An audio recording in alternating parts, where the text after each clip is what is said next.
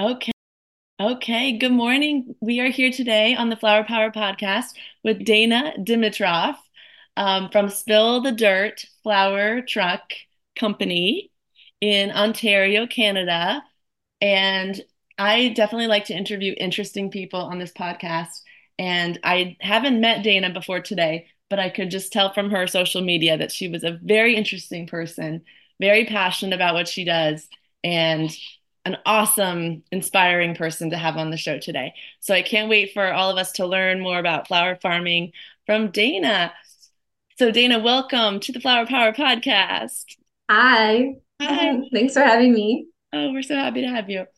So, when did you start growing flowers? Have you been doing this for a, a while? To I just finished my second season actually. I started my business 3 years ago with no intention of actually growing flowers. So I was living in the city with my husband and started my business. I have a 59 GMC flower truck and the first year I I actually there was a bit of a hiccup with the truck so I pivoted and was doing um, flower deliveries. Um, I was purchasing everything, all my flowers through wholesale. Um, and then my husband and I actually found a property, the one that we're currently at, um, about 30 to 45 minutes from where we are living in the city. Um, we moved out here two years ago, and then we're on about two acres. And I kind of looked around and was like, I have a whole bunch of property. Like, why am I not growing my flowers? So that was in about February, two months after we moved here and it was a little bit late like i know i've never even grown a sunflower before. So i decided that i was going to keep it small. We built six beds six raised beds. I planted zinnias sunflowers some dahlias and straw flower. I kept it very small. And that year i was successful in what i grew but i still was bringing in quite a bit of supplementing my flowers and still buying wholesale. That was my first year. And then this last year we put in i think i was up to about 24 raised beds and that's when I kind of jumped in head first. That previous winter, I kind of just dove head first and I was listening all the podcasts, reading all the books, Facebook, and just kind of learned everything that I could. This last year was kind of like, I would say, my first major season of figuring everything out and growing everything I could. It must be nice so, yeah. to be where you are now. And now you know. Before you probably made a lot of mistakes, like mm-hmm. I am, and probably other people very new to gardening. But now you're an expert and you know mm. what you're doing. You still make- I don't know if I'm an expert. I still feel very new, but I definitely feel like now after the second season that I'm kind of I'm confident in growing a lot more. But yeah, so this is my I would say my third year in business, but second year with growing. And then now you have clients and customers come to your property to pick. Mm-hmm. I dabbled in it a little bit this year. So my flower truck is mobile. So I do pop ups with that. I kind of head into, I'm in between a few different cities where I am now, but because I started my business, so Kitchener Waterloo, Cambridge, is kind of where I started. So that's where a lot of my clients and customers are. So that's where I mainly travel with my truck. Mm-hmm. So that is a main source of income with my pop-ups with my flowers that I grow. So I can kind of put everything on the truck and head into the towns and I do my pop-ups on Saturdays with the truck, which is a lot of fun. Um, it's obviously a great source of advertising when I'm traveling in my pretty pink truck with the flowers in the back. And then also with the flower farm now, I have this year decided I did some workshops. I did some workshop slash U picks, that kind of thing. And then I I built a farm stand, my flower stand at the end of my driveway. And I'm just kind of getting the word out for all my the local people in the town that we're in now that we're here and we're growing flowers and it has gone over really well. So the workshops have been really great. The next year I'm going to be doing just straight U picks mm-hmm. uh, and just kind of trying to add some really fun experience flower experiences for people. I like to call them the the people tired of the grocery store experience, and just kind of providing like a whole a whole new experience for people that want to because you know flowers. one of your most beautiful flowers flower varieties is the dahlia mm-hmm. and you cannot mm-hmm. buy them at the grocery store and when i've sold them before buying them from local flower farmers people when they see them don't even know what flower I, i've gotten so many questions about what kind of flower is mm-hmm. that So it's really neat for people to be able to go and, and see flowers they've never seen and learn what they are from you. And for sure. And they're gorgeous. dahlias, especially, they're absolutely stunning. They come in hundreds, if not thousands, of varieties. You can grow them from seed and come up with your own varieties.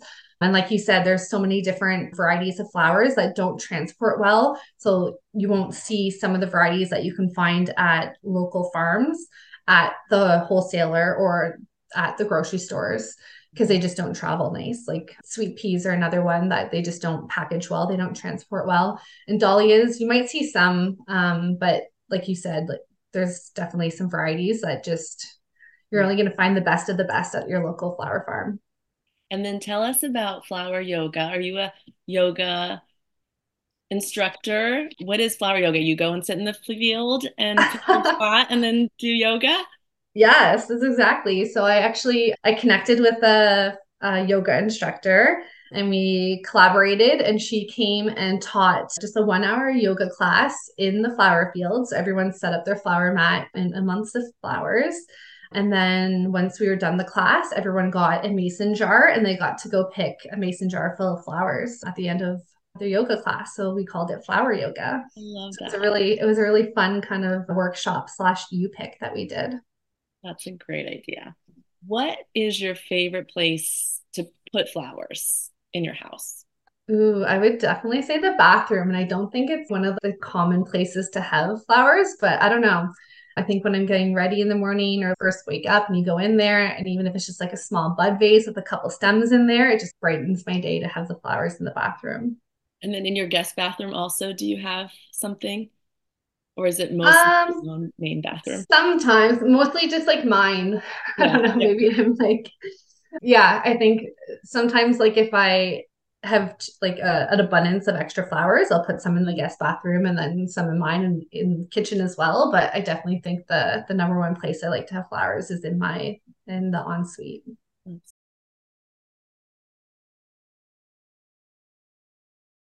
Dana, I did want to ask how many flower tattoos do you have? Because I'm going to be inspired to get at least one after I hear this number. so I can't count the number anymore. It's more, it's hours. So I have over 100 hours. I would say about 90% of them are floral. I have peonies, roses, sunflowers, lilacs, lavender, dahlias, Queen Anne's lace, and then a whole bunch of little critters like butterflies. I have a little mouse, uh, hummingbird, bumblebees. I guess you could say a little bit of an addiction. I have a garden. it's amazing how these things become very addicting, don't they? That was before I started, so I guess you could say it's fate. that was those were before you started. Yeah. Well, it's funny mm-hmm. as I as I became a florist, I realized how many floral print things I have, you know. So I've been drawn to it, but I've just never thought of it as something I would do as a career. So it's funny how, you know, you love yeah. something ends up being what you end up doing when you grow up.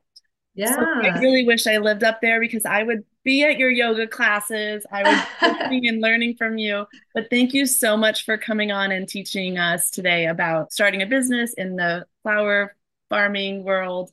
And we wish you lots of luck. We can't wait to follow you and follow your journey in this next year. So be sure to follow Dana and Spill the Dirt Flower on Instagram. Is there anything that is going on that you like? What's going on in terms of anything coming up with subscriptions or flower you picks so in the spring, I was doing it actually for Christmas. I sold my U Pick t- tickets. It's called Not Your Grandma's Flowers for spring, my spring flower U Pick. So it'll be like the first flowers blooming in the spring. I have tulips, daffodils, anemones, and ranunculus planted, and I'm hoping for a, probably a bloom date of April, May. When I'm selling tickets that you can gift, I did a whole bunch for Christmas, and now I'm promoting them again for Valentine's Day. So it's kind of the perfect gift to go either on their own or paired with a bouquet. So it'd be the perfect gift for your Valentine. And you can purchase them on my website at uh, www.spillthedirtflowertruck.ca. I love that. So, not your grandma's flowers. Those all sound like beautiful varieties. Thank you so much, Dana, for joining us today. Thank you. Bye-bye. Bye.